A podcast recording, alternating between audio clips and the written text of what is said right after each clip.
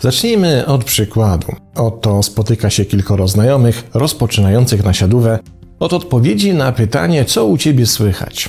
Najpierw zabiera głos Aneta. Mój chłopak wczoraj tak się dziwnie zamyślił w pewnym momencie i myślę, że jednak długo razem nie pociągniemy. A wczoraj był 27 maja, dodaje Beata, co razem z rokiem daje 39, a to liczba sugerująca duże zmiany w życiu. Ja wczoraj niechcący stłukłem lusterko, odpowiada Czesiek, a i te skrawki na podłodze ułożyły się w twarz. To zależy jaka twarz, wtrąca się Danka, bo jak patrząca bykiem, to może być za dużo energii ognia. Musisz więcej pić i więcej jeść słodkiego. No właśnie, do rozmowy włącza się Edek. Zauważyliście, jak te ciastka na talerzu zostały dziwnie ułożone? Jakby był pewien wzór. Jak moja była układała tak ciastka, to zawsze się potem kłóciliśmy. Czy właśnie wysłuchaliśmy relacji z próby czytanej do teatralnego spektaklu Wszyscy mamy nierówno pod sufitem i palimy zioło? Otóż nie. Wszystkie powyższe przykłady, mimo iż przytaczane w nich wypowiedzi osób od A do E wydają się dotyczyć czegoś zupełnie innego, odsłaniają wzorcowość, czyli problem, który może w naszym życiu zebrać naprawdę niebezpieczne żniwo i dość poważnie zniweczyć nasze dotychczasowe relacje oraz to, w jaki sposób usiłujemy budować nowe. Wzorcowość, jak sama nazwa wskazuje, to schemat poznawczy, w którym nasz mózg, skanując bodźce, na podstawie których ocenia rzeczywistość, poszukuje w nich powtarzających się schematów, których sam fakt powtarzania nadaje im nowe, konkretne znaczenie. To rodzaj organizowania postrzeganej rzeczywistości w określone ramy czy modele poznawcze, dzięki którym skracamy oraz ułatwiamy sobie proces rozumienia znaczenia informacji i powodujemy, że ich interpretacja staje się łatwiejszym zadaniem. I to jest nasza naturalna cecha, przypominająca układanie książek w bibliotece w taki sposób, by można je było później znaleźć, ale również tak, by były ułożone tematycznie. Dzięki temu nasza wewnętrzna biblioteka staje się łatwiejsza do ogarnięcia a jej sposób uporządkowania pozbawia ją chaosu, z którym wiąże się rodzaj poznawczego niepokoju.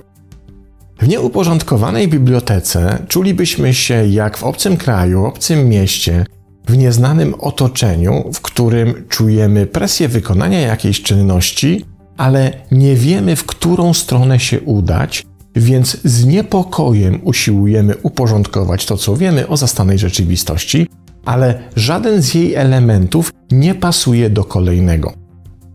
Wzorcowość więc pozbawia nas takiego właśnie rodzaju niepokoju, powodując, że postrzegana rzeczywistość jest łatwiejsza w obsłudze. Jednak nasza naturalna tendencja do poszukiwania wzorców ma też swoje wady.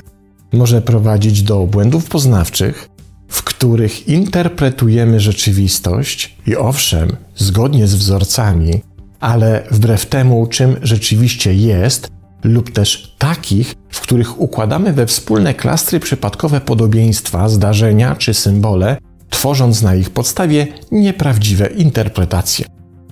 Co więcej, kiedy poddamy się bezrefleksyjnej wzorcowości, a natkniemy się na informacje, które nam nie pasują do zbudowanego wcześniej wzorca, będziemy odczuwali rodzaj dyskomfortowego napięcia, którego system będzie się chciał pozbyć.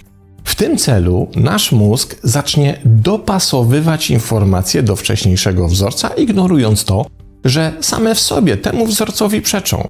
Wtedy wciskamy na biblioteczną półkę książkę z zupełnie innego obszaru niż pozostałe, ale by uzasadnić nasze działanie, wskazujemy, że na jej okładce znajduje się plama po kubku z kawą, której kształt odpowiada grafice na jednej z pozostałych książek. Ale asymilacja informacji, by pasowały do wzorca, to nie jedyne przekłamanie procesu wzorcowości.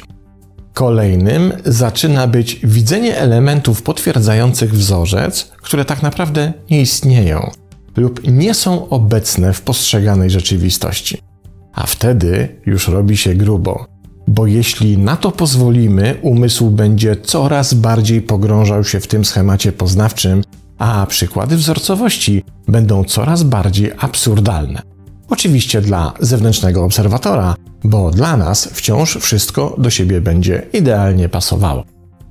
Doktor psychologii Jessica Keller z Uniwersytetu Maryland podaje listę najczęściej pojawiających się wzorcowości. Znajduje się pośród nich oczywiście apofenia, czyli szukanie związków tam, gdzie ich nie ma, ze swoją najbardziej znaną przedstawicielką, czyli pareidolią, skłonnością do odnajdywania w obserwowanych kształtach układu twarzy. Schemat wzorcowości zawiera również tzw. Tak backmasking, czyli słyszenie ukrytych wiadomości w muzyce, które najprawdopodobniej zaczęło się od poszukiwania spiskowych wyjaśnień przyczyn domniemanego zniknięcia Paula McCartneya, kiedy to fani zarzekali się, że w puszczonej od tyłu jednej z piosenek białego albumu Beatlesów słychać słowa Paul nie żyje.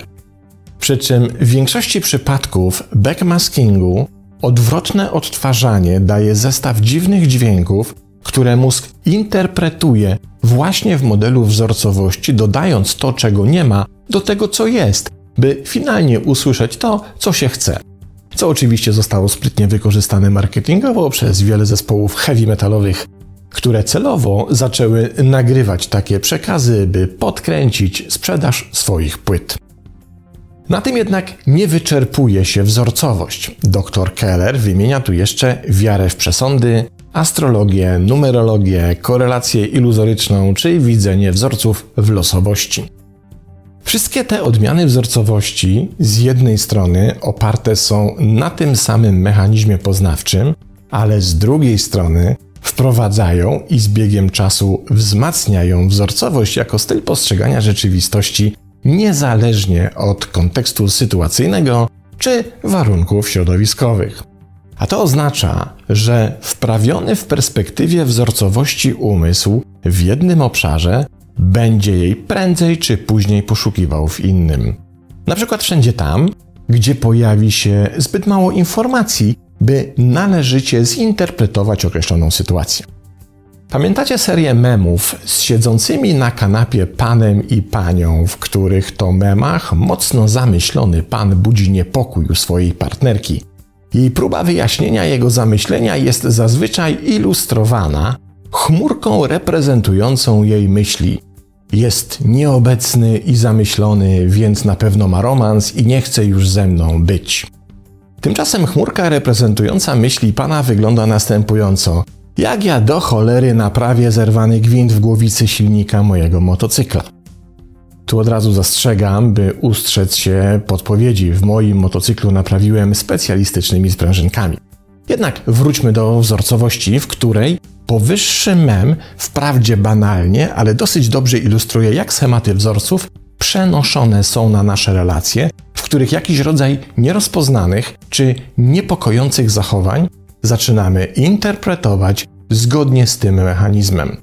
A pamiętajmy, że jednym z jego elementów jest dopasowywanie znaczenia w taki sposób, by pasowało do wzorca, oraz tworzenie nieistniejących przesłanek, by potwierdzały przyjęty wcześniej wzorzec.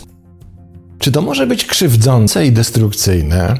I owszem, ale co najważniejsze, może prowadzić do wielu relacyjnych konfliktów których w łatwy sposób można by uniknąć, gdybyśmy byli świadomi, jak do wielu naszych ocen i osądów, zachowania i motywacji innych ludzi wkradła się wyćwiczona w innych obszarach wzorcowość. A dzieje się tak szczególnie w tych sytuacjach, w których dana osoba uznaje, że jej kontrola nad sytuacją zaczęła się zmniejszać. I ten ostatni mechanizm potwierdzają badania wykonane przez naukowców, z Uniwersytetu Teksańskiego Jennifer Whitson oraz Adama Galińskiego w 2008 roku. W sześciu kolejnych eksperymentach badawczych ustalono, że przeświadczenie o utracie kontroli zwiększa iluzoryczne postrzeganie wzorców, dzięki czemu badani tworzyli w swoich głowach spójne zależności między zestawem losowych i niepowiązanych bodźców.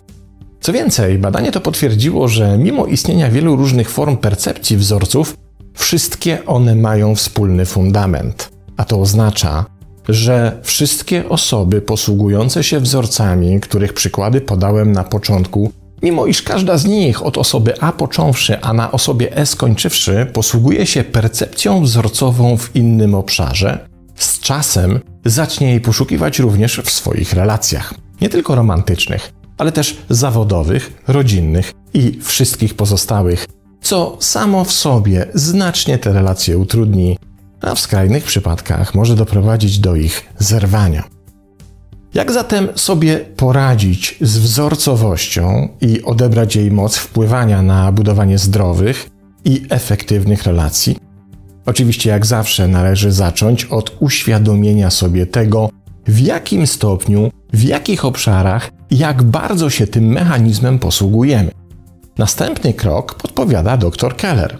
Kiedy już więc uświadomimy sobie, jakimi schematami widzenia rzeczywistości się posługujemy i zdobędziemy odpowiedni poziom refleksji poznawczej, pora na wyćwiczenie się w poszukiwaniu alternatywnych perspektyw widzenia zdarzeń i zachowań oraz alternatywnych ich wyjaśnień. I nie chodzi tu o to, by jedno wzorcowe wyjaśnienie zastąpić innym, które z czasem może się okazać kolejną odsłoną następnego wzorca. Chodzi o to, by wykształcić w sobie takie postrzeganie rzeczywistości, które z góry zakłada, że dana sytuacja może mieć kilka wyjaśnień, a nie tylko jedno, nawet jeśli nie mamy do nich wszystkich dostępu czy wystarczającej wiedzy, by każde z nich sprecyzować. Już samo to założenie i oczywiście wykształcenie w sobie umiejętności utrzymywania jego stałej obecności pozwala znacznie obniżyć tendencję do wzorcowości i z nieco większego dystansu spojrzeć nie tylko na nasze relacje, ale też na całe nasze życie.